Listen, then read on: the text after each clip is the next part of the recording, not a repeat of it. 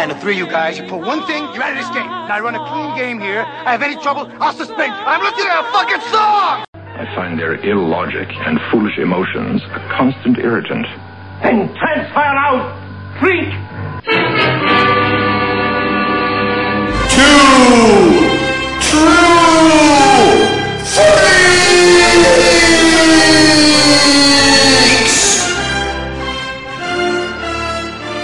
You belong in a circus, right next to the dog-faced boy.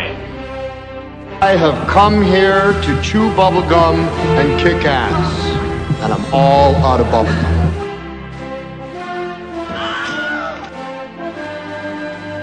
Cheap, lying, no good, rotten, fork flushing, low life, snake licking, dirt eating, inbred, overstuffed, ignorant, blood sucking, dog kissing, brainless, dickless, hopeless, heartless, fat ass, bug eyed, stiff legged, spotty lipped, worm headed sack of monkeys. Matt, Matt, Matt. Matt, Matt, Matt. Matt, Matt, Matt. Matt, Matt, meow. And now, together by live simulation via the internet, Scott Gardner and Chris Honeywell. Blah, blah, blah. No, blah, blah, blah! Hello and welcome to Two True Freaks. This is our special election year episode where we uh, examine two comic book presidencies, and I'm uh, I'm really honored to be here with uh, a NASA consultant from 1986 to 1992, Mr. Scott Gardner. How you doing, freak? Hey, I'm good. How are you? I'm doing pretty good. Yeah, maybe you should maybe you should tell us a little bit about uh, what's going on with this episode. Cool. Um, for those that don't know, um, this is a special episode for us. There is an event going on right now in um, comic related podcasts. Um, thanks to the people at uh, the Comic Geek Speak podcast, um, they they host an event from time to time where uh, they they pick up uh, uh, the under, the way I understand it works is um, from time to time they have a theme month and any podcast that wants to participate basically just lets CGS know, hey, we want to join in on this, and um, the Comic Geek Speak guys handle all the the promotion and, that sort of thing, you know, through their podcast and on their site, um, thecomicforums.com. And you can go there and you can get a list of everyone who's participating in this. The theme for this particular month in this podcasting crossover, I guess you would call it, is politics in comics. And so a lot of other comics are, or excuse me, a lot of other podcasts are participating in this particular subject and, uh, you know, just discussing anything relating to politics in comics. What we are discussing are two issues, two different comics by two different publishers, um, focusing on um, different uh, presidencies. The first book that we're going to review is from April of 1991.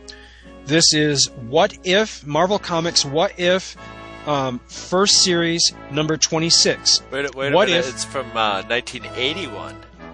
What did I say? 91, you put 10 years Oh, I'm sorry, 81. Yes, 1981. I'm sorry. Um, what if Captain America had been elected president?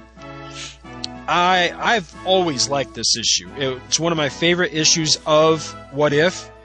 Um, written by Mike W. Barr, um, with art in this issue by Herb. Uh, it's either Trimp or Trimpy. I've always said Trimp, but I've heard it pronounced Trimpy. And uh, Mike Esposito.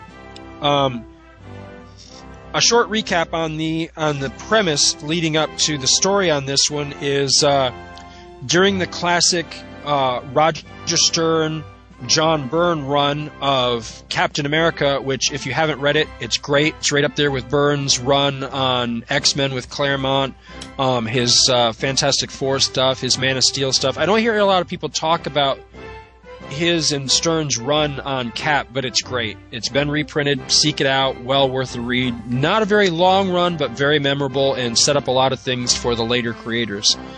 Um, anyway, during their run, um, there was a story where Cap was approached by a group who were the New Populist Party, um, basically an independent, excuse me, an independent political party who wanted Cap to run for president.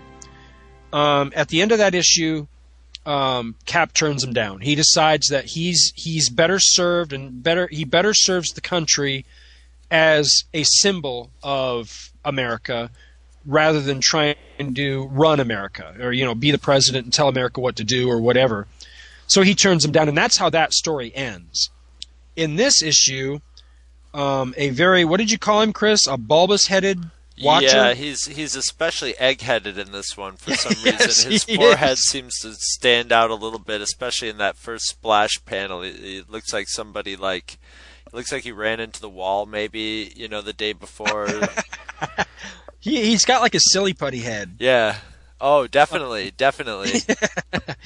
he uh you know the, the watcher would typically come into these books at the beginning and give you the whole you know i'm the watcher and i see all reality and you know here's an alternate story and you know so he does that whole watcher watcher introduction thing recaps what had been going on in the cap books of this era and brings us up to the point where cap is um, at the podium at the new populist party convention and in the original story Cap delivers a stirring speech about how he can't do it. You know, I'm sorry, but I can't do it. In this story, he's about to tell the folks, I, am sorry, I can't do it. And this story presupposes that Cap actually sees the disappointment on their faces. He actually feels, you know, that he's letting these people down. And he decides at the last minute to change his mind and he says, you know what? I'm going to do it and I'm going to win. I'm running for president. So Cap announces his his uh, you know, his intention to run for president, and he thinks to himself, "I call myself a symbol of America, and I can make Americans proud of themselves, proud of their country." Or uh, he says, "And if I can, rather, make Americans proud of themselves and proud of their country, how can I deny them that?" And uh, there's a really cool moment where you know Walter Cronkite himself is there at the convention, has kind of a holy cow, Cap's really going to do it moment, um, you know, announcing to the world that you know Cap is indeed running for president. I really like the the follow up where uh, you know a, a member of the press um, ambushes the Fantastic Four um, as they're leaving the Baxter Building to get a reaction from them. And Reed Richards is like, you know, sorry, you know, we, we don't endorse any political candidates. And then the thing snatches the microphone away from the guy, and he's like, you know, basically, well, to heck with that. You know, I'm voting for Winghead. You know, and I, I always like that. You know, that he's he's always the gruff, outspoken one. But in this in this case, you know, he's basically like, you know, I don't care what Reed says. I'm putting it on the record. I'm voting for Cap. And you know, there's other reactions. You know, there's a, a nice reaction where. uh With uh, you know, J. J. Jonah. Jameson is starting to get on his high horse about you know Cap, and he's going to show him. And Spider-Man comes to the window and, and and gets Jonah all worked up by telling Jonah that you know he's going to run as Cap's vice president, but he's really just you know messing with with Jonah, just getting you know getting his blood pressure up. And uh, and then we go to Cap um, in the offices of uh, of the party, and you said you really liked this moment where he's talking to like the the stereotypical uh, fat cats. Yeah, he's got the you know the fat cats who run the new populist party, and they're telling him, "Look, you know, we got it from here. You're the figurehead. You know, we'll we'll, we'll get you in office, and we got good people to." To give you advice and tell you what to do, and we'll get you a vice president. And he's picked um, Senator Andrew Jackson Hawk, who's who's a big black man, as his vice president and they don't like the idea that he picked his own vice president. He basically says, "Look, is if I'm going to be president, I'm going to, you know, make the choices, and if you don't like my choice of, you know, running mate, I won't even run." And he slams the door on him and basically tells him, "I'm going to do it my way. You guys are, you know, you're out of there." Or he's I- you basically know- not listening to him. Well, this comic, you know, was was published 27 years ago, and I can't tell you how long it's been since I last looked at right? it.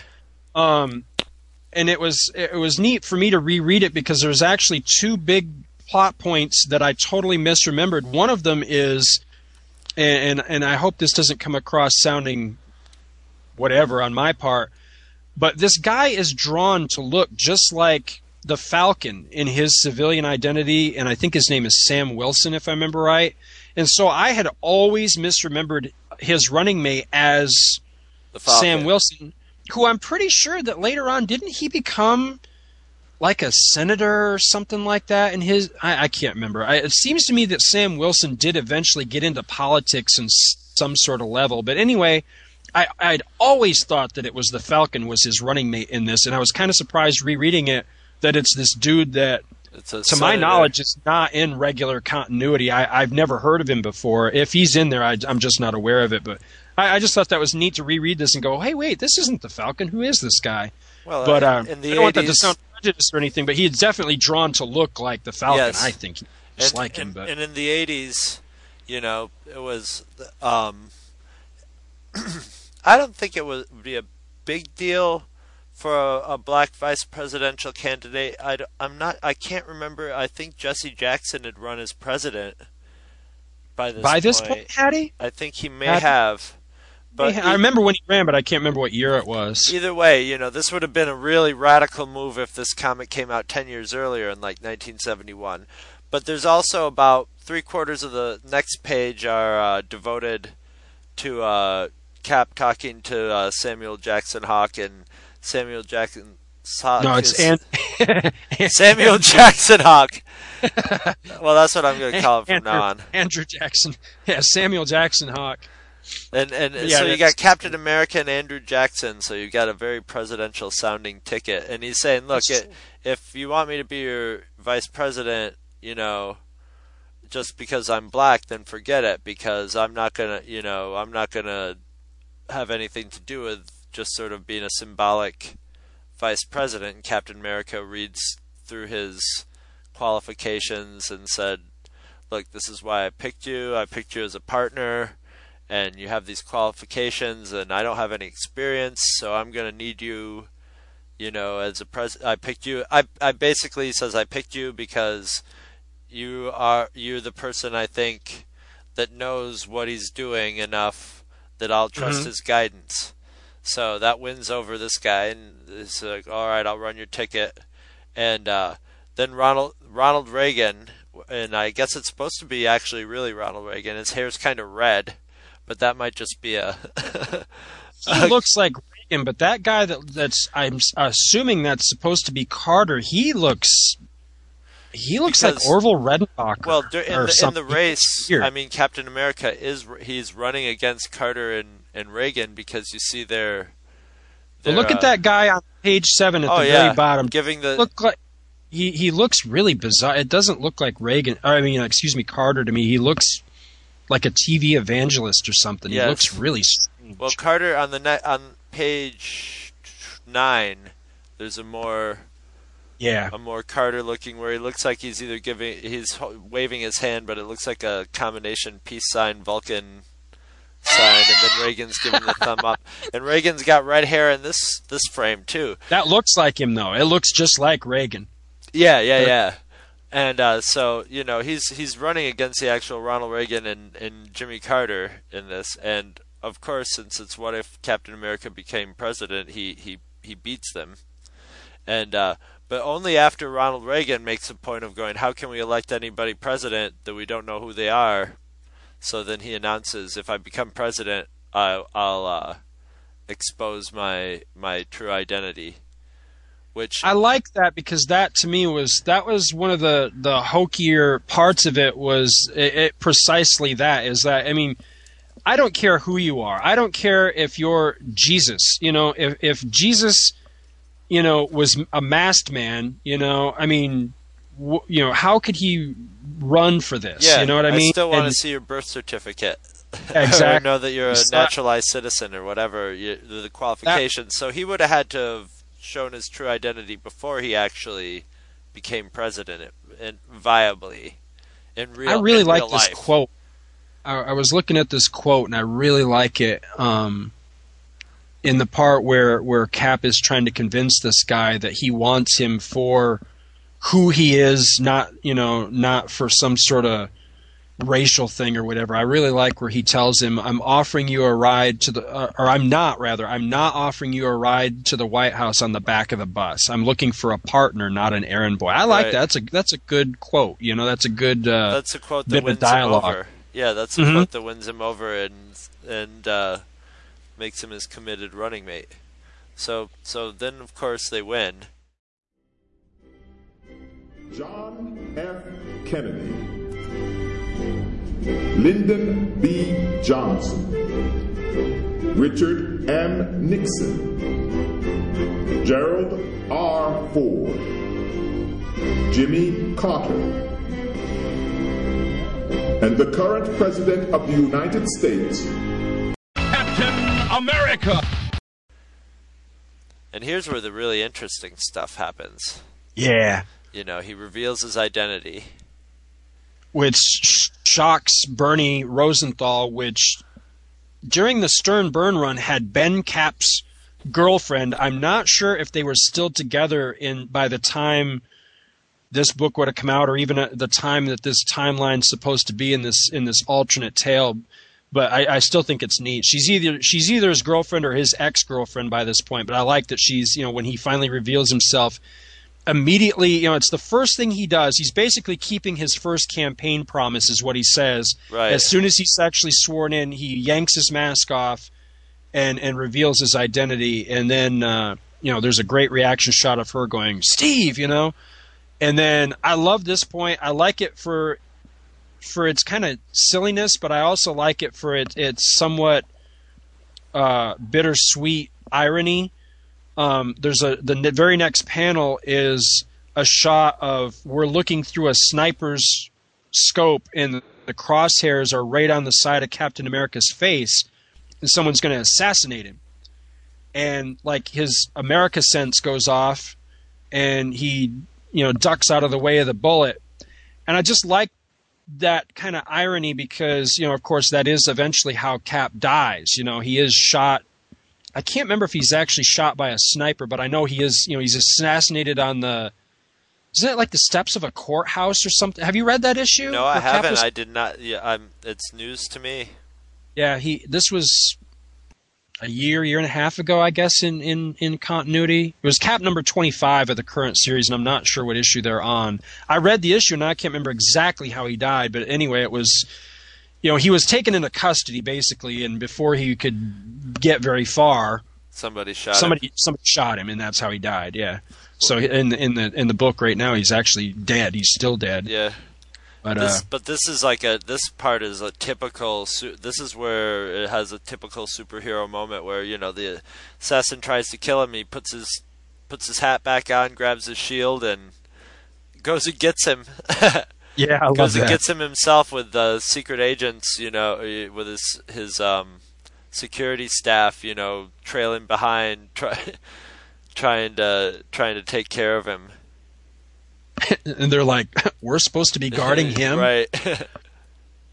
And then you know he goes on to uh, be actually a, a, a pretty effective president. You know, he solves the energy crisis through solar power and all this stuff in like a page or two too. It's amazing. It's awesome. He- Just you know, he, he yeah he puts up a satellite that collects solar power and beams it down, thus freeing us from the tyranny of foreign oil, and pretty much single-handedly wipes out the terrorist threat by going going and getting them, and uh, and then um, then he decides um, and this is this is where the book it's it this is this book came out before the whole Iran Contra um, scandal of Reagan's administration.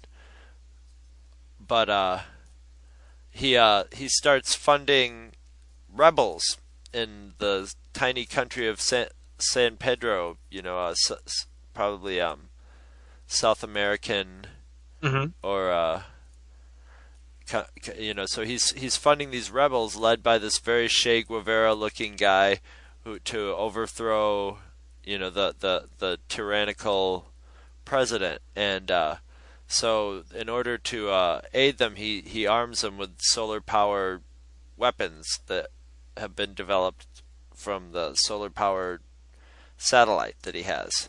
So they they're able to overthrow the tyrannical government and install um, Jacinto Morez, a valiant voice in South American politics for years, a man thought dead, who's returned once again, escaping a dictator's prison. or the cold clutch of death itself to lead his people to victory, and he becomes the new leader of San Pedro.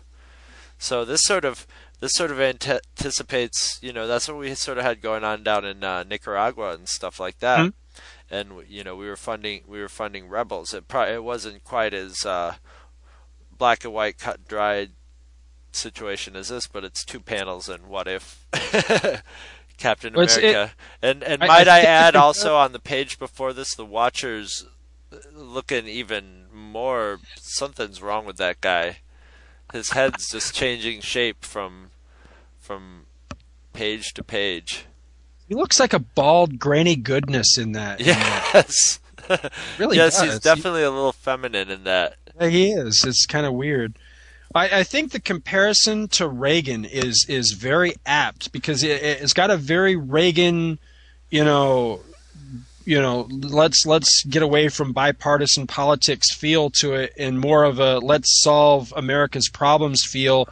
And then everything he does with this South American thing, much like Reagan, comes back to totally bite him in the yep. ass because he backs this guy without really knowing him, I think, and like it says in the in the text here, you know, the guy was thought to be dead. Well, after it's all said and done, and this guy becomes the new uh, presidente down there, he invites Cap down. Cap, for whatever reason, takes him up on the offer, goes down there. Even though his and, vice president said, "Don't go. I have a yep, I have a bad yep. feeling about this." And he goes and he's in the presidential palace in San Pedro with this dude. And while he's got his back turned to him, he yanks off his rubber face, uh-huh. and it's not, none other than the Red Skull. And here's where Cap we go back into comic up. book land. Yep.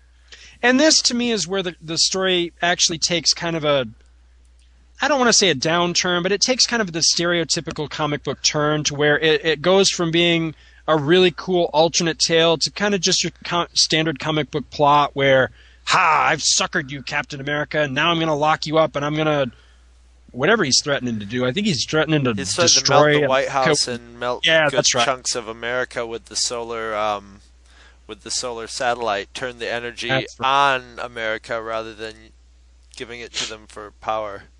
That's right. That's why Cap. That's right. I was trying to remember why Cap sacrifices himself in this story because that always seemed that always bugged me. Like you know, why didn't Cap fight harder for his own survival? That's what it is. Is that he feels responsible because the Red Skull is threatening America with the very right. um, thing that Cap put in orbit. You know, the, right. the solar he thing. Messed so up. Cap, he messed yep. up big time, and he and unlike most presidents, he, he takes full responsibility for it and sets forth to correct it. But as you said, as as you said, Mr. Spoiler, he, he has to sacrifice himself because he realizes, you know, I'm I'm the president of the United States. When he was captive of the Red Skull, you know, he's pre- the the a foreign country had the president of the United States in shackles in a in a prison cell, you know, and so his his actions have much more wider consequences. You know, they they have consequences through millions of lives, and he realizes Red Skull's gonna go to his grave trying to destroy Captain America, and as long as he's president, you know, um, you know that's that's what the Red Skull's going to strike against because he knows that's what's going to get Captain America the the most. So he knows at the very least the Red Skull's got to die. So, note to supervillains: um, when you've locked up the good guy, you know, like never leave Batman's utility belt laying where he can reach it. And in this one, Cap escapes because the Red Skull leaves Cap's shield laying right at his feet where he can pick it up and, and use it. And even if Cap had done nothing more with his shield than throw it through the bars and hit the Red Skull in the back of the head to just piss him off, I mean, why would you do that? Yeah. Why would you leave Cap's shield laying right there at his feet sure. for him to pick up and use? You know, the thing's indestructible. But anyway, Cap escapes. They fight to the death. And uh, this was the other big thing that I had totally misremembered as a kid. For some reason, I guess it's because the, the presidential palace in San Pedro looks a heck of a lot like the White House. I always thought that the final battle in this book took place in the White House, and it doesn't. But I, I always like the, you know, there's the four panels of like Cap and and and the Red Skull are fighting, and then there's one that's just like this weird like. It's like they're being zapped by rays or something mm-hmm. effect, and then there's the explosion. And then I love this panel. This was the one panel that would always come to my mind whenever I thought back on this issue. Is the picture of the the hazmat team, and they're going through kind of like it almost looks like the World Trade Center rubble, and all that's left is Cap's shield. It's like the only thing that they find. So then at the end of the story, you know, after that, you know, it cuts to, um, this must be yeah Arlington. Yeah, it's Arlington National Cemetery, and there's this great big, very Jim Steranko looking Captain America tombstone, and like, um, this looks like. Uh, it looks like Nick Fury, but I, I, can't tell for sure. But it looks a lot like Nick Fury handing Cap shield to the Falcon, and there's a great like just reaction shot from like the FF and Daredevil, the X Men, the Avengers, Spider Man. You know, all these heroes are all gathered around you. Very somber looking. Um, I always thought it was funny though that you know, of all these people that were Cap's friends, a lot of them were his teammates some of the women characters even kind of had the hots for Cap. The only one that's really torn up, the only one that looks like he's probably really bawling is the thing. He's like got his his head's you know his face is in his hands, and he looks like he's really tore up about the whole thing. The rest of them are all standing there, kind of like you know, like with their hands in front of them or behind them, like almost like they're they're praying or you know just just solemn, you know just really solemn looking, you know, really sad that Cap's gone and everything, and you know they're getting a getting a speech by whoever this. I don't see here where it says who the guy is that's talking, but it sure looks and sounds by the dialogue like it's supposed to be well, um, Nick, Nick Fury, Fury, I think. Well, when you see the long shot of him handing off the shield, it has that. There's sort of like something sticking off his head, like a cigar. Yeah. Like yeah. a cigar he would have. Although it would be kind of rude to be at a the president's funeral with a cigar sticking out of your mouth, but he's well, I don't think it's any ruder than, than the Falcon being there with, with his bird Redwing, I think his name is. Yeah. And that, that seems kind of odd to me too. but um, but yeah, I, I, like you know the last panel is uh, you know Cap in the clouds, you know with the flag blowing behind him. You know, and he's Bible you quote know, at the bottom. Yeah, yeah, I love that. You know, and the, you've got now you've got the, the, the Watcher, and he's got like this great big body, this huge fist, and like this little like shrunken head. Yeah, he's got like a little like Christmas tree light bulb head, or like a flashlight light bulb head this time, and these big old, and his big old. It's just like his fist is as big as his head. Why he's standing there making a fist too? I don't know. It must be just like ah, the strength of Captain America. But one thing in these last two pages since his death that they don't mention, which would have been a big milestone, was now America has its first black president. yeah, they now- totally glossed over that. it's not mentioned. It's Captain America's story, I guess. But yeah, at the end of Captain America's Captain America's presidency ends and brings about the the first black president of the United States. Bullshit, man. It's Stan Lee keeping the black man down. It's just not right. Yeah, Sta- yeah, I heard there was a the conspiracy with. I heard Stan Lee's a white supremacist and made sure that the panel of the black president got. Actually, I heard they printed like 50 issues of it, and they're worth like 10 billion dollars a piece. If you get Kidding, them- Stan. We're kidding. Yeah, We're- yeah. we're kidding.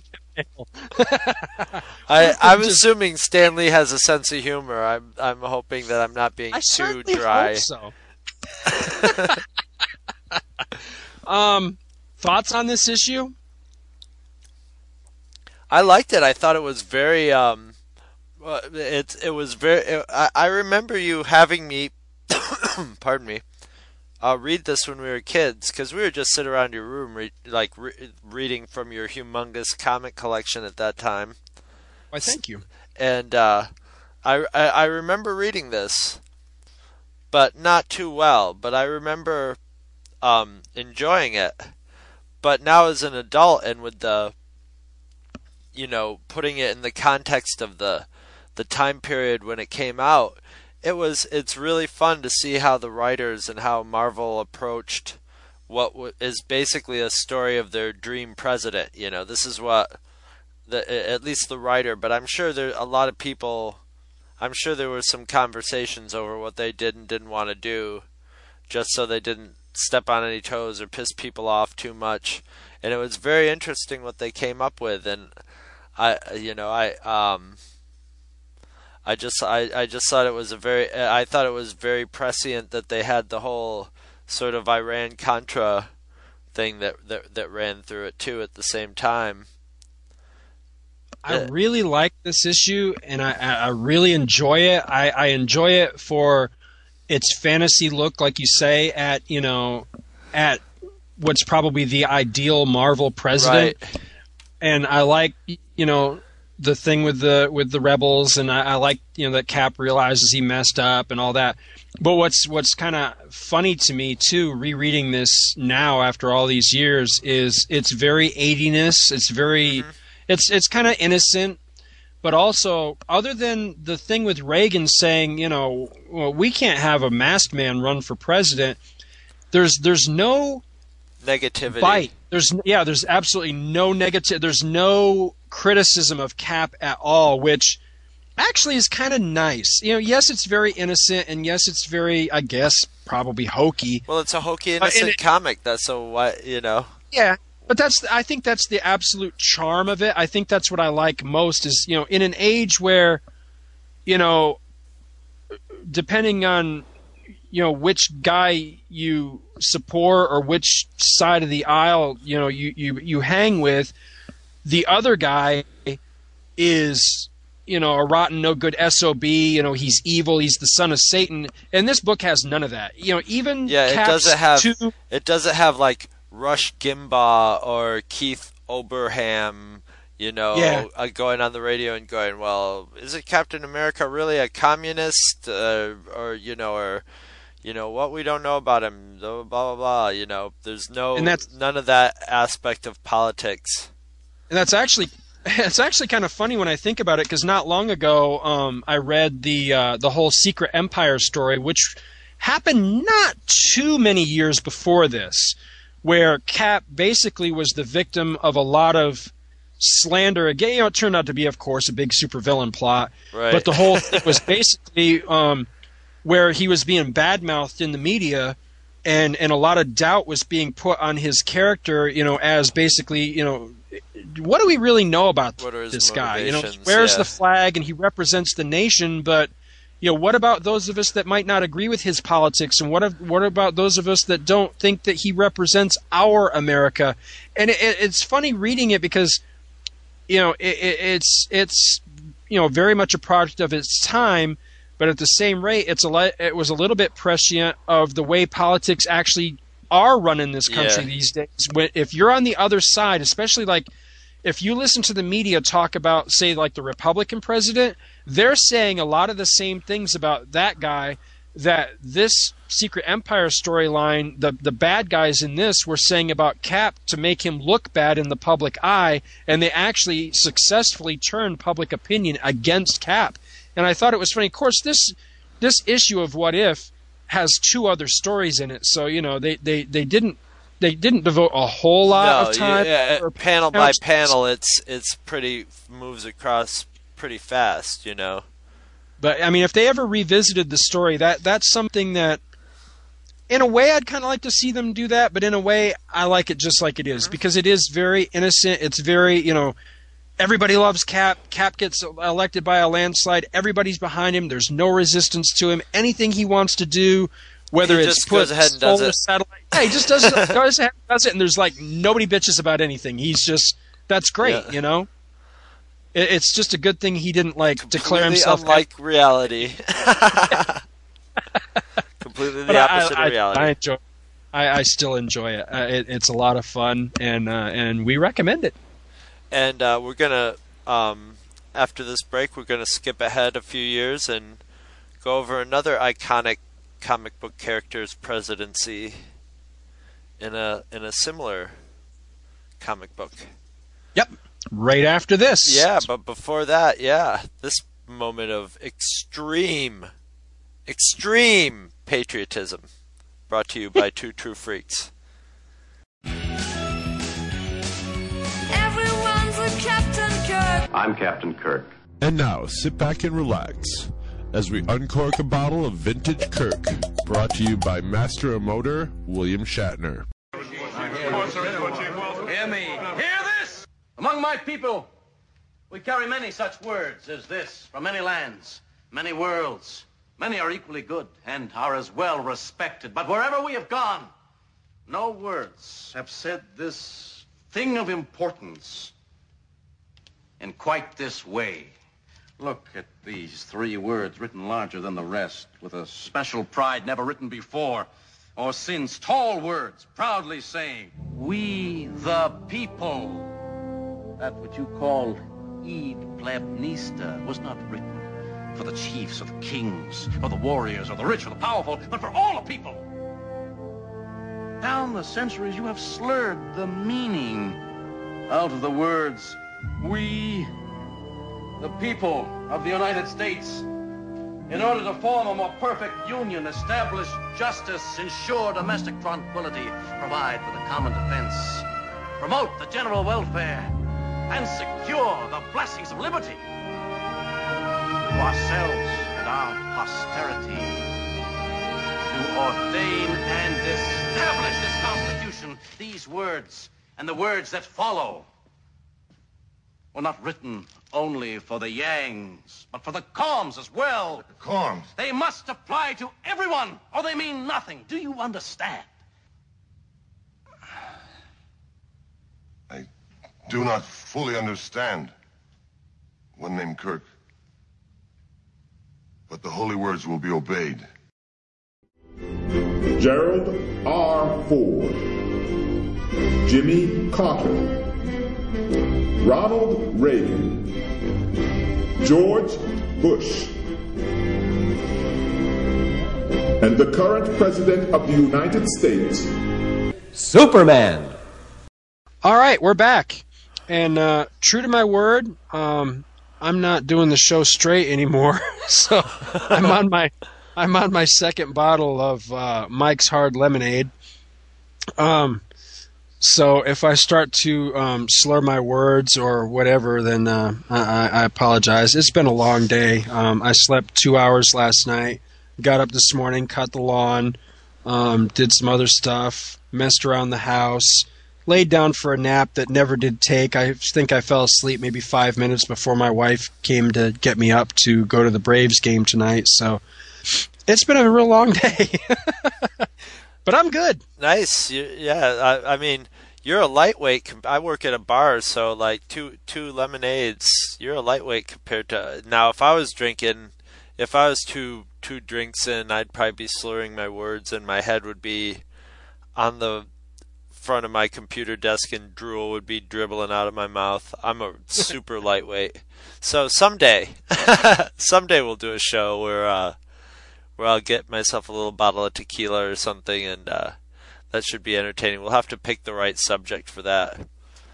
But I imagine that next time we do like one of our four-hour marathons, I'll be stinking ripped by the yeah. end of the show. Well, this is uh, this is a, a show about politics, and politics and alcohol are usually a pretty bad combination, you know. Uh oh. I'll try to behave myself. Yeah. All right, so we're moving on to our next book, and we are jumping ahead in time. What about ten years? Exactly right? Let ten years, pretty much. It's 1991. Is it? I'm trying. Oh yeah, okay, I see it now. Yes, we are jumping ahead to 1991. This is Action Comics Annual number three.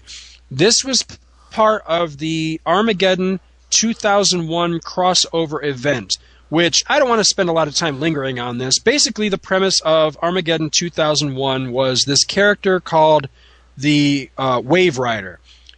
He comes from a, an alternate future where it's run by this dude called the Monarch. And for some goofy reason, nobody knows who the Monarch really is. All they know is that he used to be a superhero, and now he's the Monarch.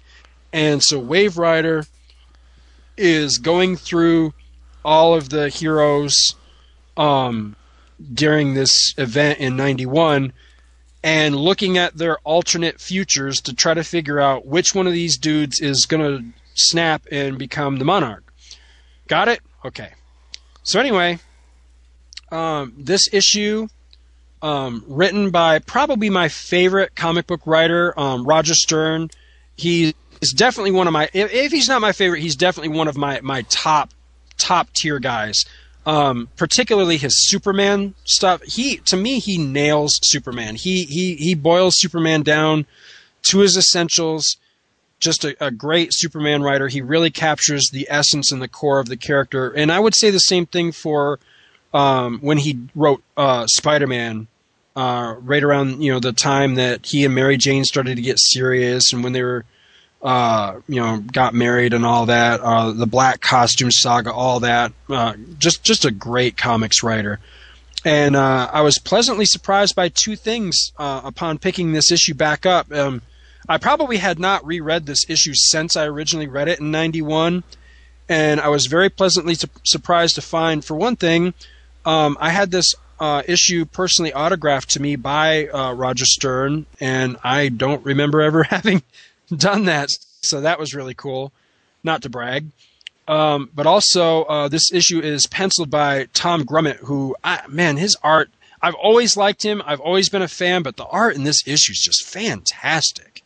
I really like the uh, the art in this book. It has a, Um, a- anyway. a, classic splash page, if I may just Oh yeah, interject this. The you know it's Superman smashing in through a cavern. It's uh, set you know one mile below Carlsbad Cavern, and he's smashing in on these two guys in their green sort of bug outfits. One of them's holding the gun, and you know so he's bursting in on whatever their secret activity is, and they're looking at him. This is just classic comics. You know, you know what where- that looks like to me now that I think about it? Do you remember that episode of um, the old, old Max Fleischer Superman cartoons? The one where he busts through the wall of that like laboratory or whatever, Yes, and like the wall half crumbles. to that. Yeah, But it it's, it looks it's a lot like. just one of those great things in comics where these guys are what probably would you say about three to five feet in front of Superman. You know, he's coming through the mm-hmm. wall. They're you know they're doing their super villain activity. Boom! He comes to the wall, and they look at each other, and one of them goes, "It is the one humans call Superman," and the other one goes, "We can see who it is, fool! Kill him!" Now, if you were just going about your supervillain duties and Superman came busting out the wall, would you even have any dialogue? It would just be shoot or run. But it's classic. It's just a classic comic moment. I think my love it. dialogue would would be something along the lines of Wah! something that I say on a family show. So, but but oh, yeah, oh, this think- is a family show. well, you know, for, for I think I'm, I've been trying to keep clean this particular For, uh, for a for Manson family show. or or it might be something more along the lines of, An Adams you know, family show. "Ha- ha- hand me a clean pair of shorts. It's Superman. Yeah, exactly. I surrender. yeah.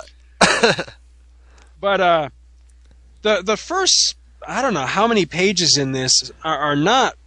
I mean, they're really cool, but they they're they they're almost like fluff leading up to what the Yeah. actual story is about. Uh, the only thing that um, struck me is is really I, I mean, I, again, I hadn't reread this in so long, but I was really amazed. You know, here this is 1991. Now, now, Superman was totally rebooted in 1986 by John Byrne in the Man of Steel um, miniseries, a six issue series. But if you read that series and, and really pay attention to everything in that series, you realize that even though it's only six issues, by the by the last issue of Man of Steel, Byrne has really established that Superman has been around for a good number of years. Um, by that last issue, I, I I- I couldn't tell you exactly how many years, but I'm thinking probably at least five years, at least. I, I know there's a number count. I just off the top of my head can't remember how many years it is. But anyway, say say five years just just for the sake of argument. All right, so now that was in '86. Here, this is 1991. So Superman has been around in the new continuity, the the new reboot continuity, say 10 years by this point.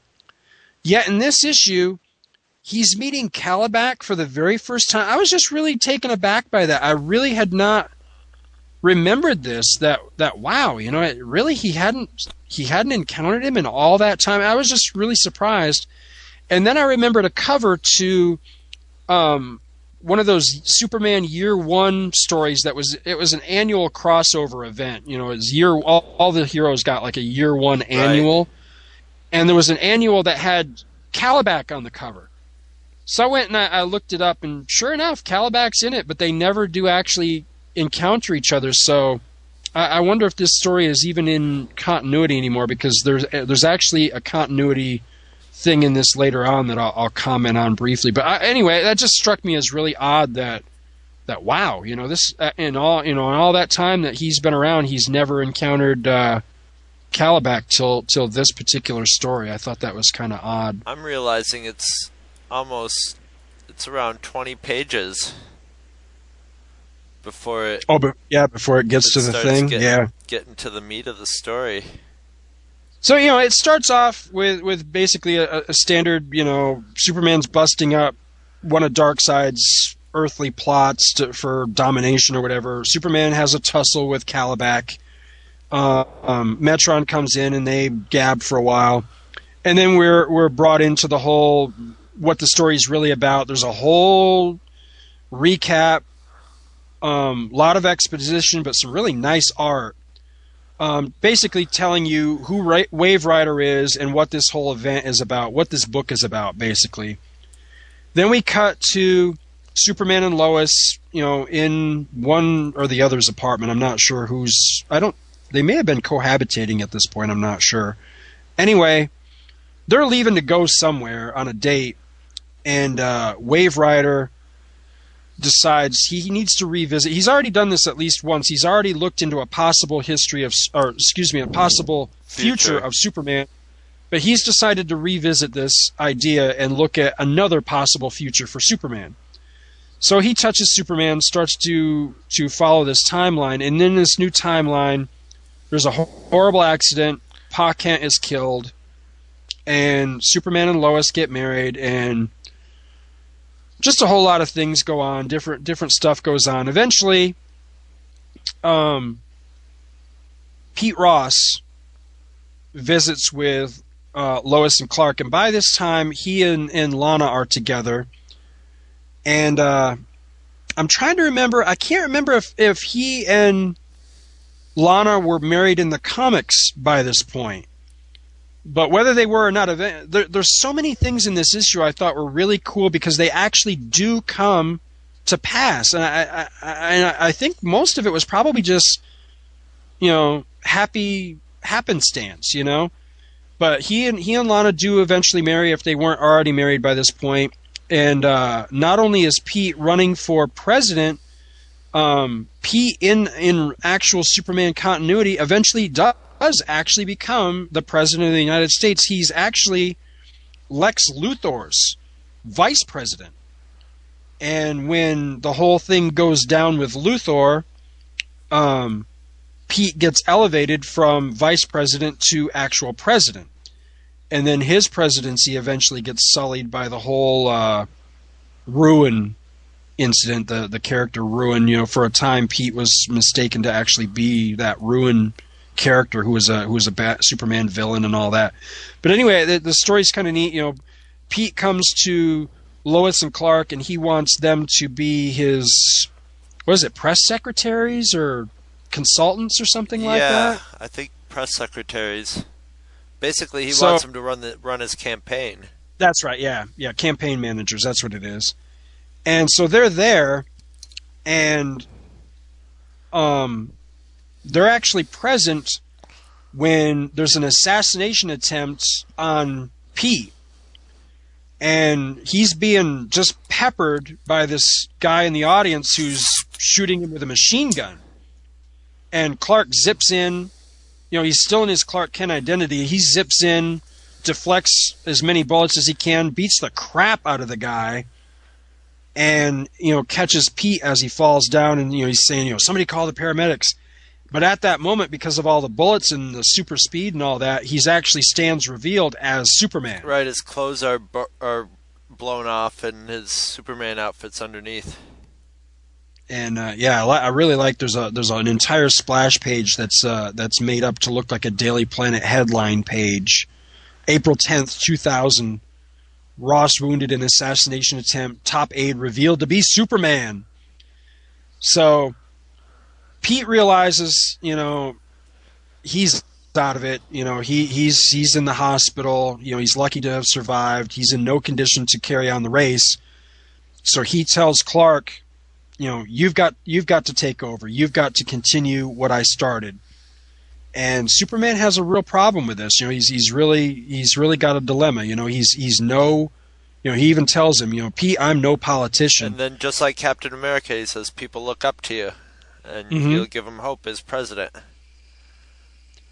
so there's a there's a really great and th- this was my continuity thing there's a really great sequence that i really like that they addressed in this that they that that somebody you know stern's a great guy for remembering details for remembering character history and what i like is he's a great writer for for thinking of things that other people might not think of and one of the things that he nailed right off the bat if superman's going to run for president well wait a minute. Superman's an alien.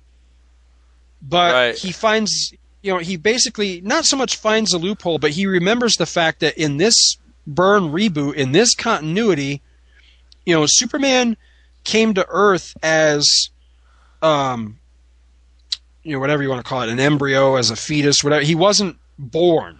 He was conceived on krypton in a um in a birth matrix you know it's in in some sort of like gestation chamber right which was strapped onto a star drive basically and sent to Earth.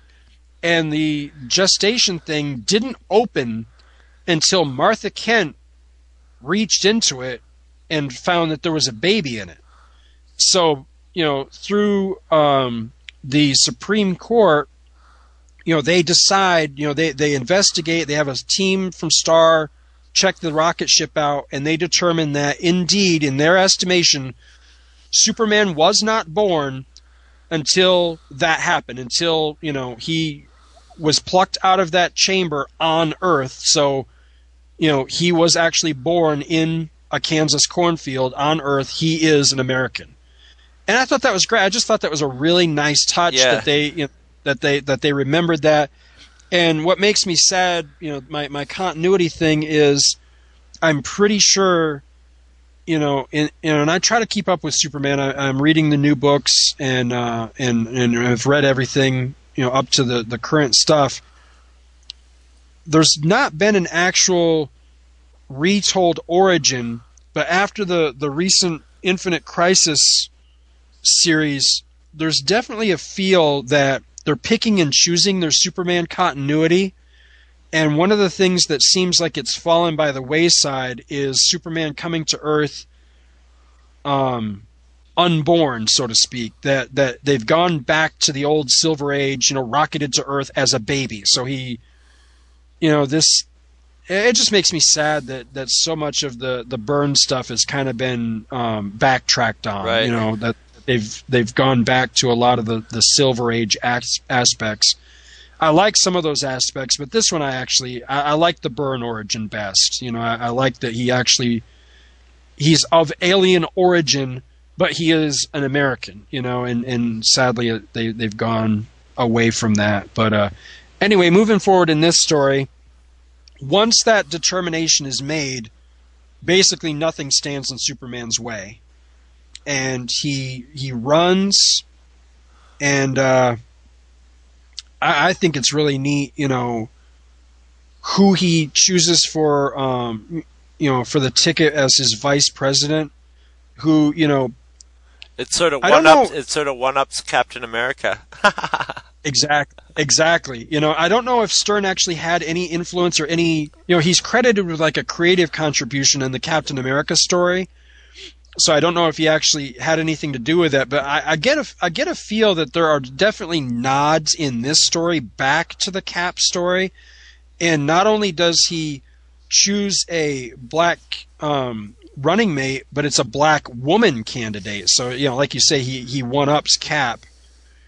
And it goes forward from there. And you know of course you know he's superman. You know who the hell's going to vote against superman? So he does get elected president and the the two things that I, I really like are both the similarities in this story to the Captain America story in the aspect of just like Cap, he seems like he solves all the world, you know, all of America's problems. Yeah. You know, he, he And he does it he himself. balances the budget.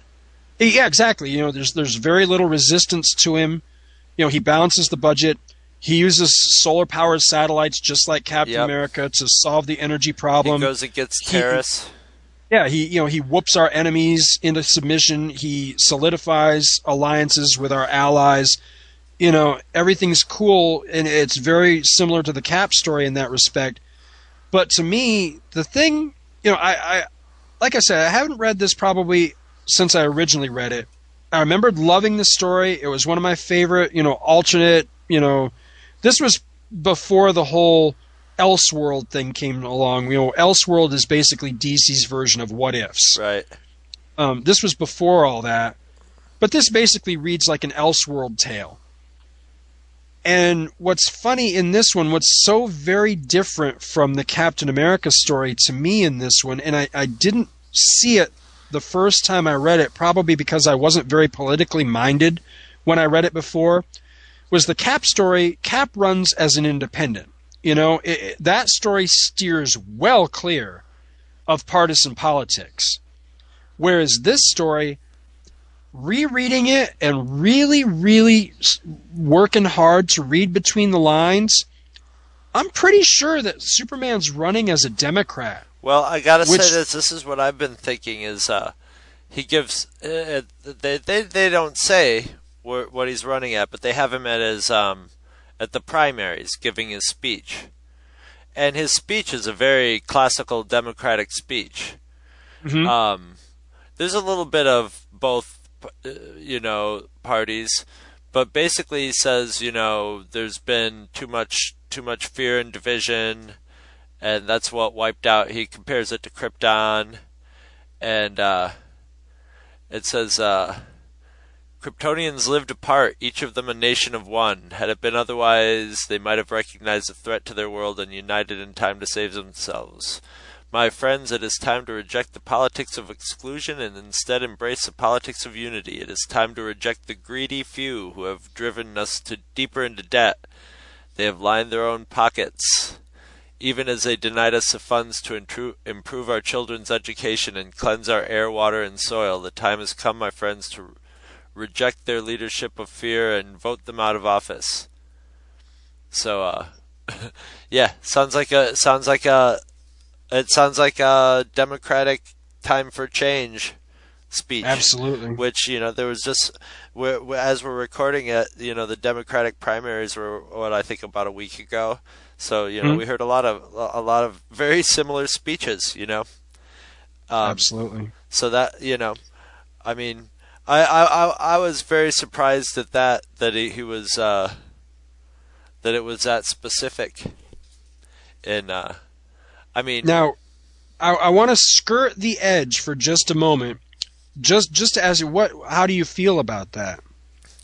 I was surprised and uh, and and I, I was I was sort of favorable to his to his speech because basically uh, you know I mean I don't consider myself partisan at all to the point of where I it, it, it's not that um, I'm indifferent to each, each part each party or like trying to balance each party out I equally really don't like each party I think they all practice division and I think almost all politicians are more concentrated on getting themselves elected again rather than actually doing anything good for our country. So I never, you know, I I it just Superman's comments in general I agree with. I don't like people the the people that are getting rich at the expense of the environment and and all that, but I don't consider that making me a a, a Democrat because I, I basically everything the Democrats say bad about the Republicans I agree with, but just about everything the Republicans say bad about the Democrats I agree with too.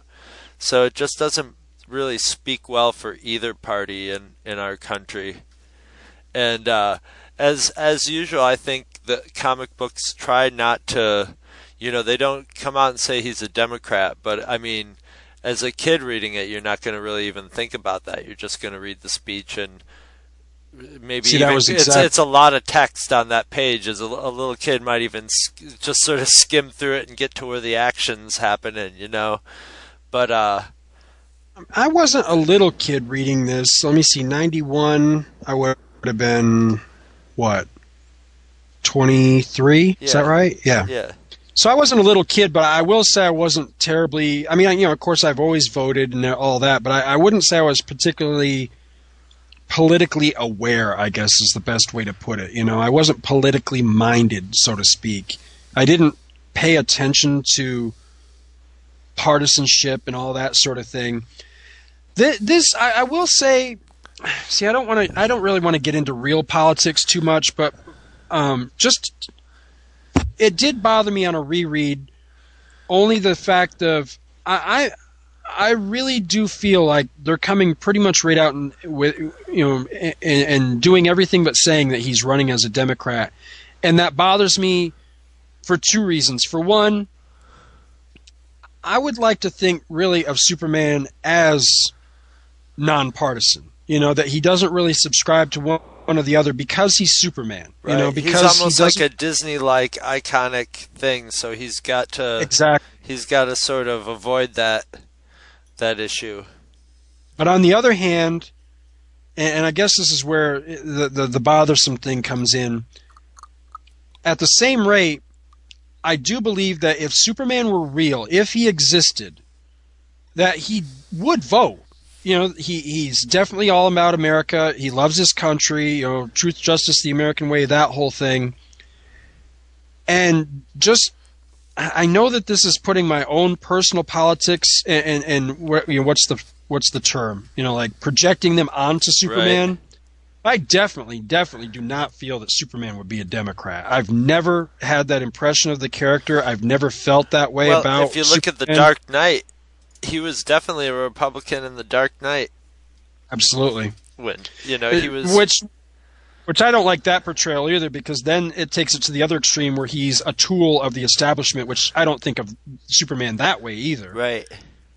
But you know, I don't know. I, like I say, I don't want to get too much into real politics, but that, it just rereading this, that was the one nasty. Well, not nasty, but that was the one uncomfortable thing I came away with was a, a definite feeling of Superman was picking a side, and not to sound like an ass, but I felt like he was picking the wrong side. You know what I mean?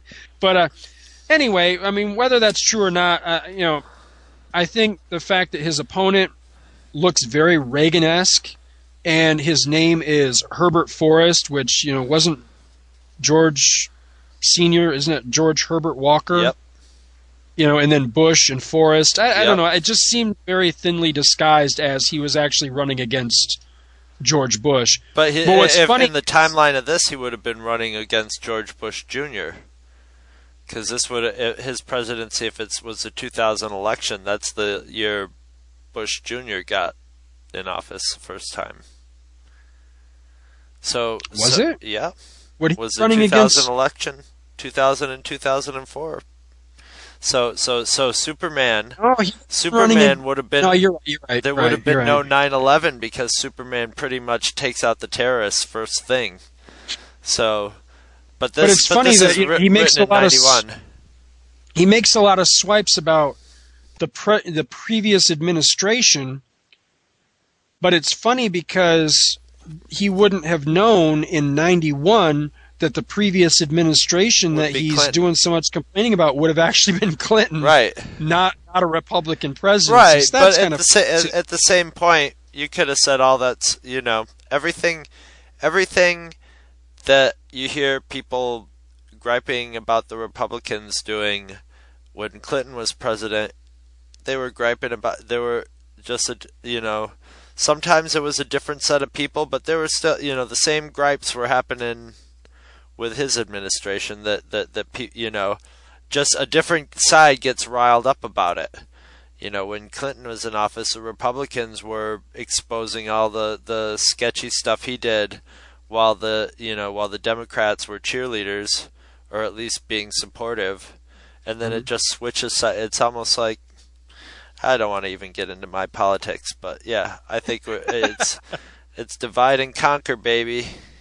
Well, let me ask you this now. Um, page 36. now, first of all, man, I, I love that top panel of, of Superman and Aquaman side by side. Yes. Superman's just awesome looking in that. You know, he's got the huge Carrying S. That's the way I like Superman portrayed with that giant S on his chest. Carrying carrying vault. this massive vault with one. You know, it's so casual. It's like it's a backpack, but it's like massive. It's got to weigh several tons. All right, now let me ask you. I am certainly no economist, but if someone walked out of the ocean with a giant vault with billions of dollars worth gold uh, nuggets or gold bricks in it, would that not play total havoc with the world economy? I think it would. It's it's that that that part of it. I thought I was like, oh my god, this is just the easiest. It's like, ah, we need, you know, we'll fix the national debt. oh, wasn't there that ship that sunk? And they go and and pull out. And I can't remember. What I think there's a point where they they say something like, there must be millions of dollars in here. oh yes, holy. This okay. This gold shipment, which had been lost for decades, it will of course go directly into our reserves. This is just the first of many such projects.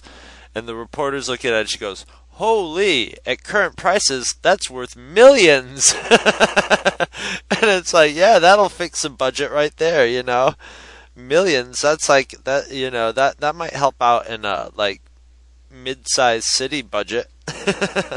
even I'm in just really even in the Uh, year 2000 as envisioned by 91 you know i mean our debt and everything was being counted in the billions at that point in time you know the, who, I'm just really happy that in this picture on page 34, the last panel is Aquaman swimming to something that's just called the freighter we're looking for.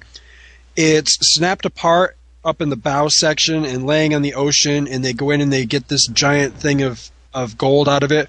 I'm just really thankful that it wasn't called the Titanic. yeah For the umpteenth time, there was no gold shipment on the Titanic, and there actually is a story that um, I don't know if it's still in DC continuity, but for a while, um, the character Neptune Perkins, his uh, uh, origin story is tied to the Titanic, and it's actually this preposterous story where um, Captain Nemo sank the Titanic with a uh, with a fake iceberg so that he could loot the gold off the ship as it was going down. It was just totally, totally ridiculous. that is story. just ridiculous and that doesn't fit with captain nemo's personality or motivations either Well, not not to mention the least, you know, the, not the least of which is that you know there's a panel in this issue. It's an issue of uh, Young All Stars where they show Captain Nemo literally like slide like this massive panel aside on the side of the Titanic, and they're unloading all the gold. If they had this massive sliding doorway on the side of the Titanic, they slid it open to get the gold out. The ship that took two and a half hours to sink would take about two and a half minutes to Yep. sink. So it's totally ridiculous, but uh, that's neither here nor there. I just thought it worth mentioning that I, I'm just thankful that um, it wasn't the Titanic, and uh, I can't decide whether I think Superman, President Superman, in his um, presidential suit with the Superman S on the lapel is really, really awesome looking or really, really ridiculous. yeah I can't decide. One sometimes it looks cool, and then other times I look at it and go, "Wow, that's really." it's kind of sporty, but at the same time, you know, he is President Kent. So, but it does at least, yeah. I think people, I think people would be kind of uh, a little bit, a little bit sketchy about him wearing the S on his presidential lapel, anyway, or it's not Well, even, it's like on his chest. Well, the thing that, you know, this seems so odd to me to say this because I am, you know, granted, I love DC and Marvel, but I am first and foremost a DC, DC boy. fan, you yeah. know, Superman is my is my guy. You know, I'm I'm a Superman fan first and foremost. So I seem I feel almost hypocritical saying this, but you know, it's weird how Captain President America in costume all the time. Yeah. yeah. but Superman, you know, President Superman in costume in the white, it's just it looks ridiculous to me. Why why didn't President Captain America not bother me in the least? But President Superman just seems so silly. I mean, it really it's goofy to me. I don't I don't know. Maybe it's because we're used to seeing Clark Kent, you know, get equal time where Captain America really, you know, he's pretty much Captain America all the time, you know. Yeah, he has the the Steve Rogers identity, but they, they uh, to me Steve Rogers was never really fleshed out as a as a real person, you know what I mean? Not like Clark Kent. I mean, who who who out there can really even tell you like what what did what did Cap do for a living? You know? Uh, yeah. so I guess that was it, but uh sadly I, I I do think that this one suffers kind of the same type of deal as the Cap issue, where I think uh, this one almost feels like they didn't quite know how to end the story because it, it, it it's really cool up until about page forty, and then it just goes off into some weird. That's when he's uh, thing getting all the people- all the superheroes together and saying, "Look, we're gonna ensure world peace." Yeah.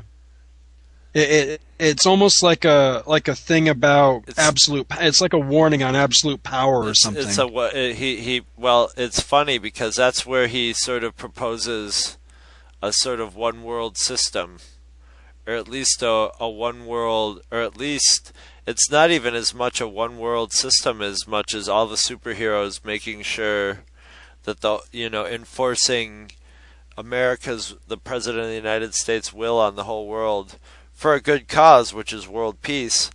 But that's when he that's when he runs afoul of uh, he does run afoul unlike Captain America, he runs afoul of someone and that's uh, Guy Gardner. All of a sudden gets pissed off and is like, No, you're trying to take over the world. You know, we can't have this. and again, doesn't now granted granted I'm prejudiced because I've never liked Guy Gardner. I've always thought he was an asshole. I've I've never liked the way he's portrayed. But in this, he really almost seems like the token extreme right wing character. He's Yeah. not even. I don't think he's as much of a right wing character as much as sort of a. Um, it, it it it feels even more like I don't want to say libertarian, but it feels more like um, say the uh, conspiracy theory crowd, the crowd. You know, the anti one world government, and you know, nine one one is a hoax crowd. You know, I don't want to lump them all together because validity or not, but you know, but the, the the people who get really riled up about conspiracy theories and and stuff like that, he just seems he's like one of those people. You know, he's I mean, he starts right off in a froth. You know, he's a frothing lunatic. He just starts raving, and he actually has is somewhere in there. He has some um some validity, you know, to what he's saying. But of course, he's Yes, just he's yeah. wound up to a he's wound up into a you know, so he looks ridiculous because he's a caricature. Well, I'm looking at page 40, and I'm looking. There's this great, great group shot. It's it's President Superman. He's Yeah. on this podium, and he's got all these guys gathered. You know, he's he's got basically the the Justice League, Batman and Robin, the Doom Patrol. You know, all these great heroes in there. Just on a quick scan of this this panel, I can see at least four other characters that I would think that this very totalitarian sounding plan of Yeah. Superman's would really annoy or really make him go, whoa, whoa, whoa, wait. Not the least of which is Batman. Uh huh. Does Batman not strike you as a character that would go, "Oh, I don't think I like where this is going"? But you know, Batman's one to talk because he's kind of considered a vigilante himself. So it's Mm. kind of an extension of Batman, but it would be sort of like, do I would I want to extend into you know enforcing the law upon other countries? Because basically he's saying, you know, we're going to use the superheroes to make sure other countries aren't a threat to the rest of the world, and we're going to disarm everybody and make it peaceful. which is that's just the slipperiest of slippery slopes ever. It now, is, but you know granted, it's Superman, so he is Superman. So if anybody's gonna pull it off, it's gonna be Superman. But Guy Gardner has a valid point. He's like, so if this happens, there's not going to be any army because we're not going to need an army, but that puts total power in the hands of the superheroes. So, so basically, Su- Superman is installing the superheroes as the enforcers of the world. So it's more sort of like the superheroes take over the world rather than Superman becomes president. So, you know, I would have a I would have a problem with that, you know. And you can sort of see they they sort of have stunned looks on their faces and somebody's um, thinking to themselves, he, you know, he's really serious. But then the Flash is like, if anybody could do it, he could do it. And uh, and uh, Storm looks like she's kind of uh, kind of taken aback by it. But Who? um, or not Storm, um, or Starfire? Starfire. Yeah, has yeah, that sort of does- look on her face like she's. I'm getting my comic teams mixed up. um, yeah, but she looks like she's sort of stunned by the whole thing. But uh, you know, as soon as Guy Gardner starts questioning it, everybody jumps to Superman's defense immediately. They're just like, "Hey, Gardner, you know, back off." And it's like no nobody nobody says, "Hey, you know, he has a, you know, he's kind of a kind of crazy, but you know, he does bring up a couple good points." And then it turns into a superhero fight. Actually, You know what? Now I feel bad. If I'd have thought of this sooner, uh, uh, uh, an excellent way to, to get a better feel for, for this idea of mine that, that somebody should be bothered by this. There actually was a story a number of years ago, not not too long ago.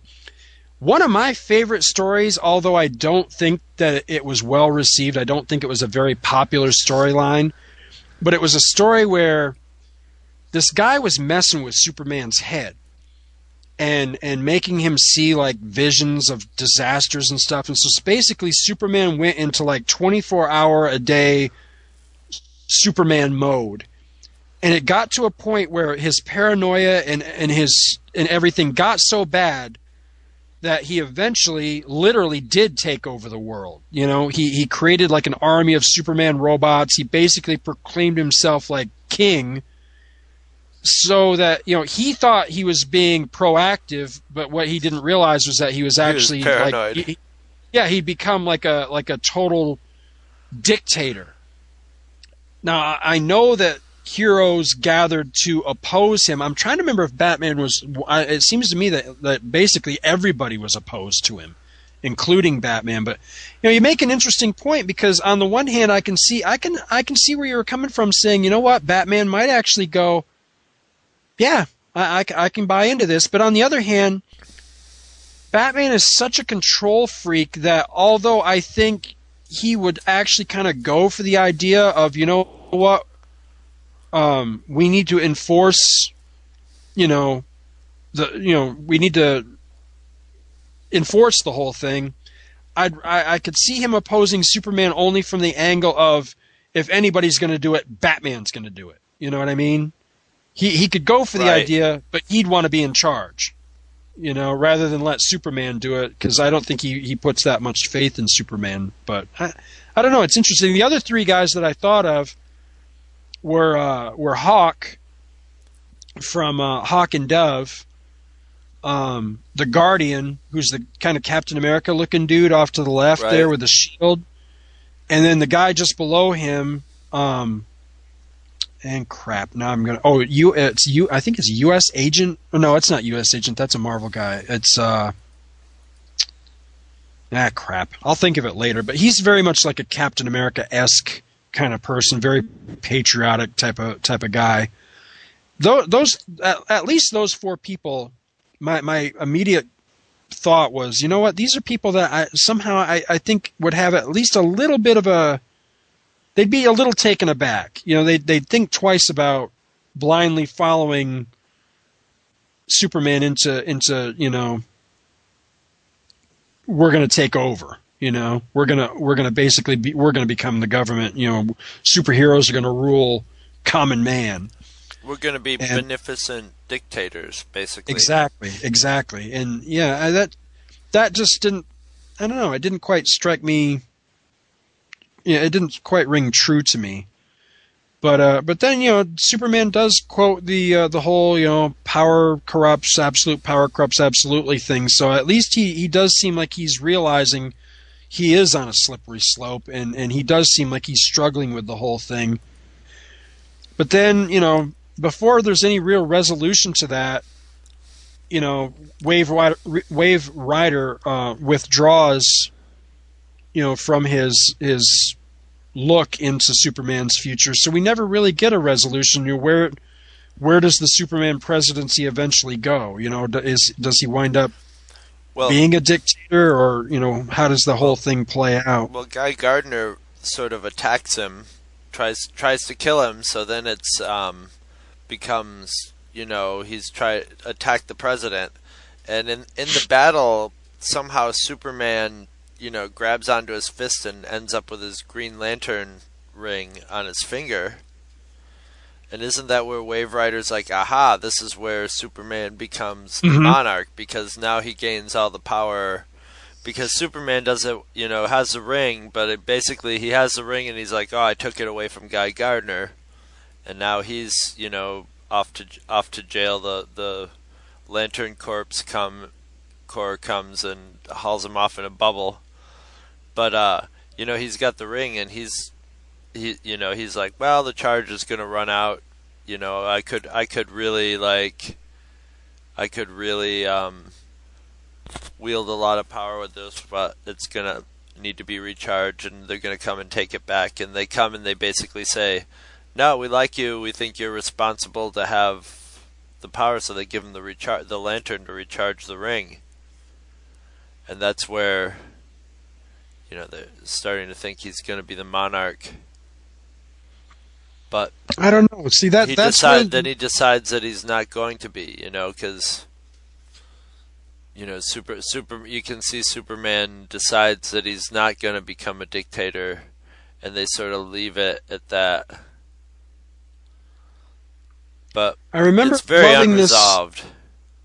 Yeah, it is, and and I wish I could remember what my reaction to the Green Lantern sequence in this book was. You know, when I was younger, because I I can only remember loving this story.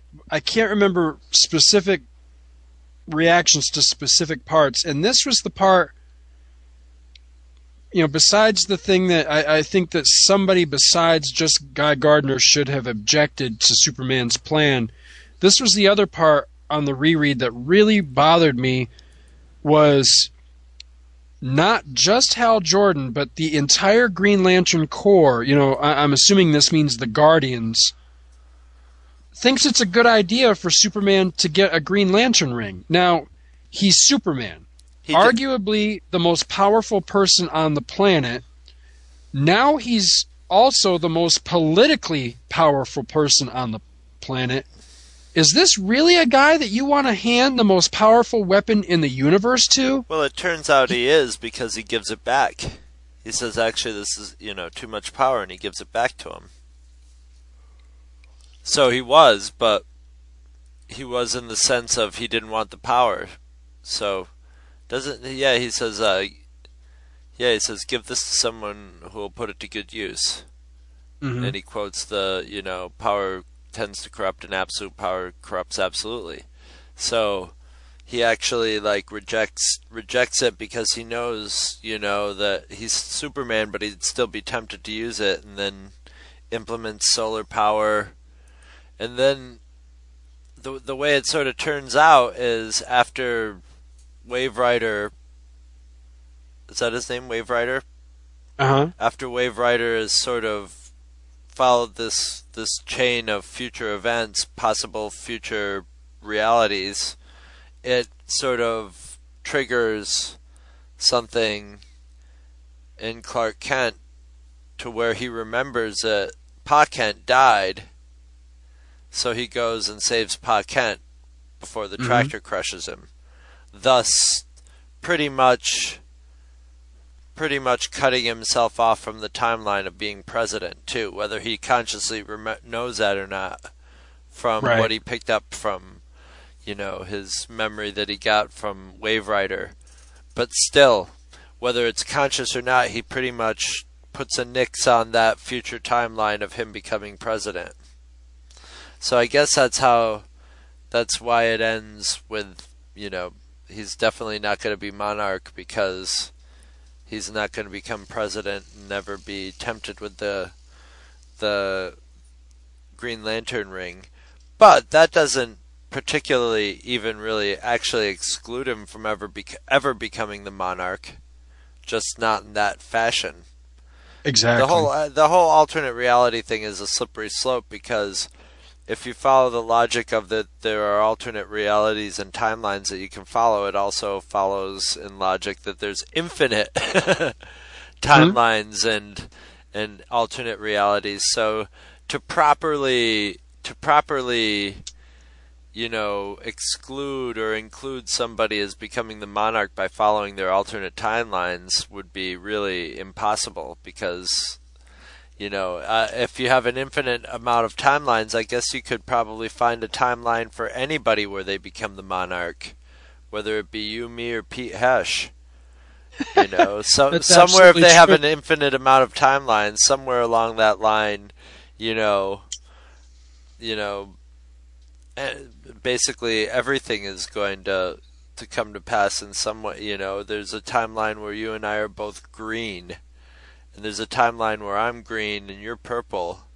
So you're saying that Wave Rider is essentially wasting He's wasting a monumental time. time but he's also making it possible for DC to do a comic book about Superman being president without having a what if. See, that's the problem is they don't have they didn't have a what if title, so they had to jump through all kinds of hoops to get Superman to be president. You know.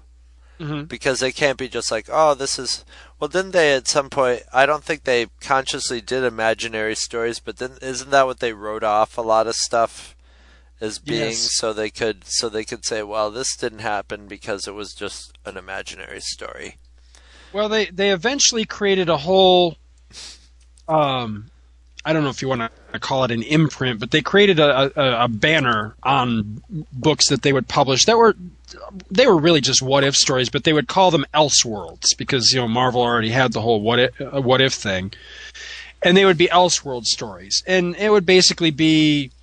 You know, they did all kinds of really yeah. cool ones. It would know, be something like, you, you could know, read without have, and you would once you when when you were reading it, you knew it didn't have anything to do with the real continuity or timeline. It was well, they did to a point, but then what what really bothers me is you know after the whole um, Infinite Crisis and there was a series called 52, then they established that basically and it wasn't even all of them. That was the really frustrating thing. It was basically the ones that DC deemed the the coolest or the best or the most I guess that had the most story potential.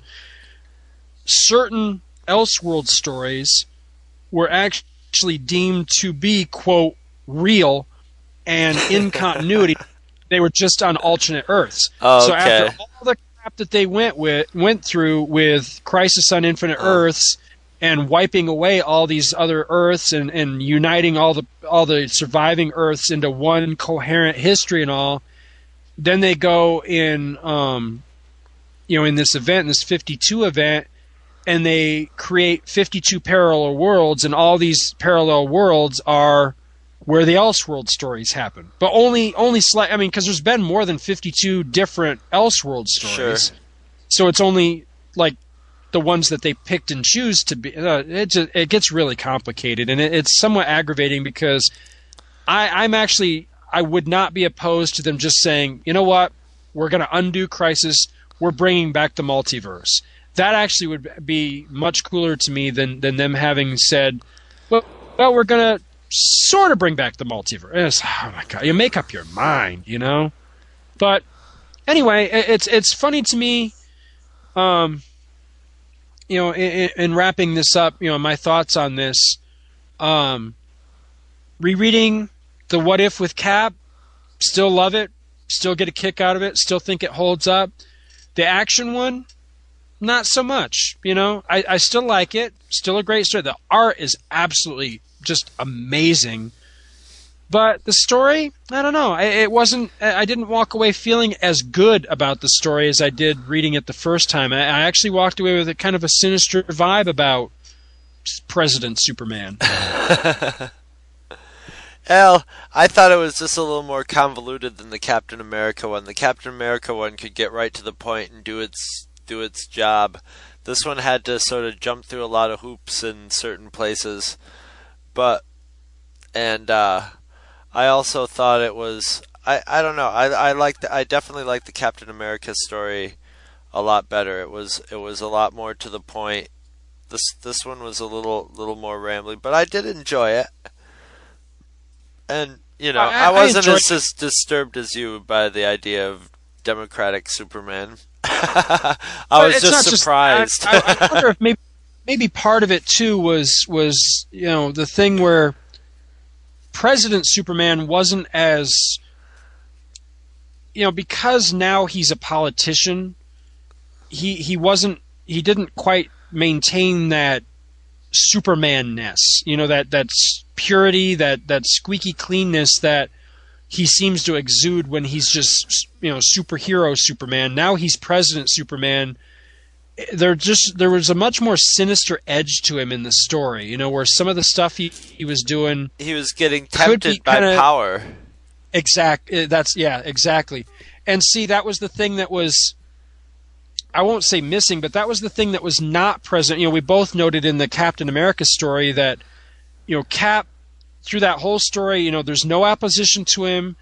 You know, he he's pure through the whole story. You know, he's he's altruistic, and he dies a martyr. Whereas in the Superman story, I mean, at, at, at near the end, before Waverider withdraws from from viewing his future anymore, you know, it is kind of uh, you know he he's starting to have doubts, and he even says something to his mother about the fact you know I can't get these people to work together, and so it is injecting some actual real world political, Political angst. Problems. Yes. Yeah, exactly, and and uh, maybe that's what colors it to me is that it doesn't end on you know even though Cap dies, it doesn't end on the positive note that the Cap's you know Cap dies, but he's inspired people. You know he's he's been he was he was a great president.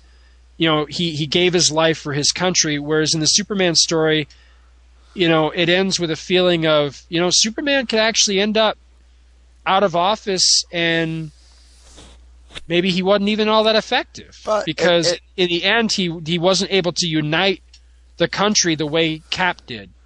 it also it it, it sort of ends more with the moral of it, it sort of actually ends with the moral of him choosing not to go to stay right away from politics. He chooses he chooses the life of his father over eventually becoming president of the United States. Although it's not really a conscious choice, you know, Mhm. but at the at, at the end you know it, it was the it was the death of his father which launched him into politics which was like one of the tipping points and uh, so in avoiding that in, in in avoiding Pa Kent's death which you know not, was was sort of precluding him ever having to grapple with the with the problems of being a politician and it was pretty much saying Superman's better off being Superman and not President Superman Whereas Captain America it was pretty much left off with he was the greatest president ever. yeah, exactly. Yeah, exactly. I, I, you know, I definitely think it, it, it's a neat read. You know, it's worth reading. Um, I just didn't have quite the same take on it. You know, the, the the second time around. it wasn't it, well, Uh, it wasn't as fun. It was more in the re- it was more it had some more coloring of the real world in it. That's yeah, that's very true. And I wonder, you know, what what influence, if any, it had, um, you know, with with the eventual, you know, DC eventually did what, um, to my knowledge, had never been done in comics before. When they actually, you know, years later made Luthor, um, president in continuity, which you know that that that was quite the ballsy thing to Yeah. do with a you know with a with a, a, an actual character in their continuity, but a big character. You know, it's not like they took some A supervillain character. Yeah, super villain. But I mean, a major character. You know, it's not like they just took, you know, like some I don't know, like some Blue Beetle villain that you know a handful of people know and made him the president. I mean, they took, you know, a major character. You know, granted he was a super villain, but still, you know, Lex Luthor. You know, I mean, everybody knows Yeah. who Lex Luthor is, and and made him president. You know, I remember at the time thinking, wow, you know that that was a ballsy move, and I just wonder, you know, does does a story like this did that have any bearing? You know, did that have any influence? Um, that sort of thing. It definitely seemed like it was, uh, you know, kind of prescient in in a couple of aspects. You know, with the whole Pete Ross thing and, and all of that. But uh, I, I think I'll I'll save some of my speculation on President Luthor for uh, when we do our our follow up uh, politics and comics show. I think it can be generally agreed that Marvel and DC both wanted um, a black vice president, and they both Yes. wanted solar power. that can be that can be completely agreed upon. I think that was that was what I found the most interesting. Those seem to be the two mo- two of the more important points that they made, and uh, yeah, Yeah, they were d- definitely parallel in, in you know in that one respect at least. The the stories were were very similar, you know, in, in how basically they solved America's problems in a page and a half. Well, the reality, uh, no matter how the election comes out, the part of the reality of each of those comics is guaranteed to come true, because we're either going to have a black president or we're going to have a female vice president. Ooh. So, Good so no matter, so no matter what, no matter who wins the election, one of those comics is going to be even more prescient than it is right now. So hats off You're- to the authors, to the writers. and Well, uh, I- and I- uh, another thing I'd like to mention is this has been our first comic book show ever Yep. in our podcast history so far. So hopefully this will be the first of many. Yes. Yes. And I, I almost feel like I need to apologize that it that it's taken us so long to do a a comic book show. But yeah, we do. We we we plan to have more. We promise to have more. Um, you know, we both love comics. Um, read a heck of a lot of them. Um, own a heck of a lot of them. So we we definitely plan to inject more comic discussion in our show. Um, We'll have some more comic in our comic book discussion in our next show, and more political discussion. All right. Anything uh, anything else No. on these two? I think that's about it. I think we've about hit all of our talking points, our major talking points, to speak in the language of politics. I think Excellent. we both put our spin on on each comic.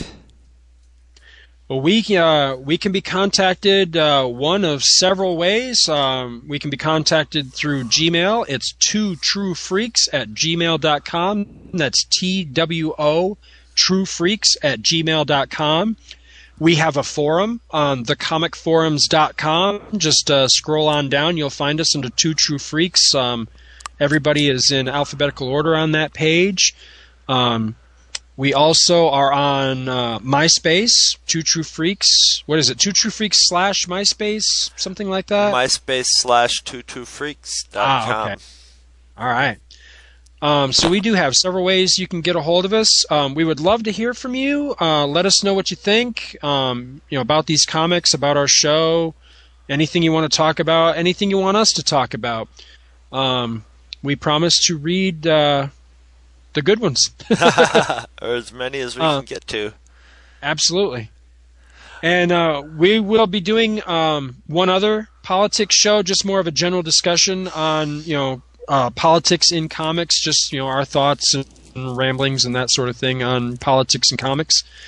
And uh, join us for our regular shows. We've got some good stuff coming up. We've got some good stuff already out there. So uh, if you have, if this is the first time listening to us, thank you for uh, joining us. Um, please come on back. We we promise to try our best to always be entertaining.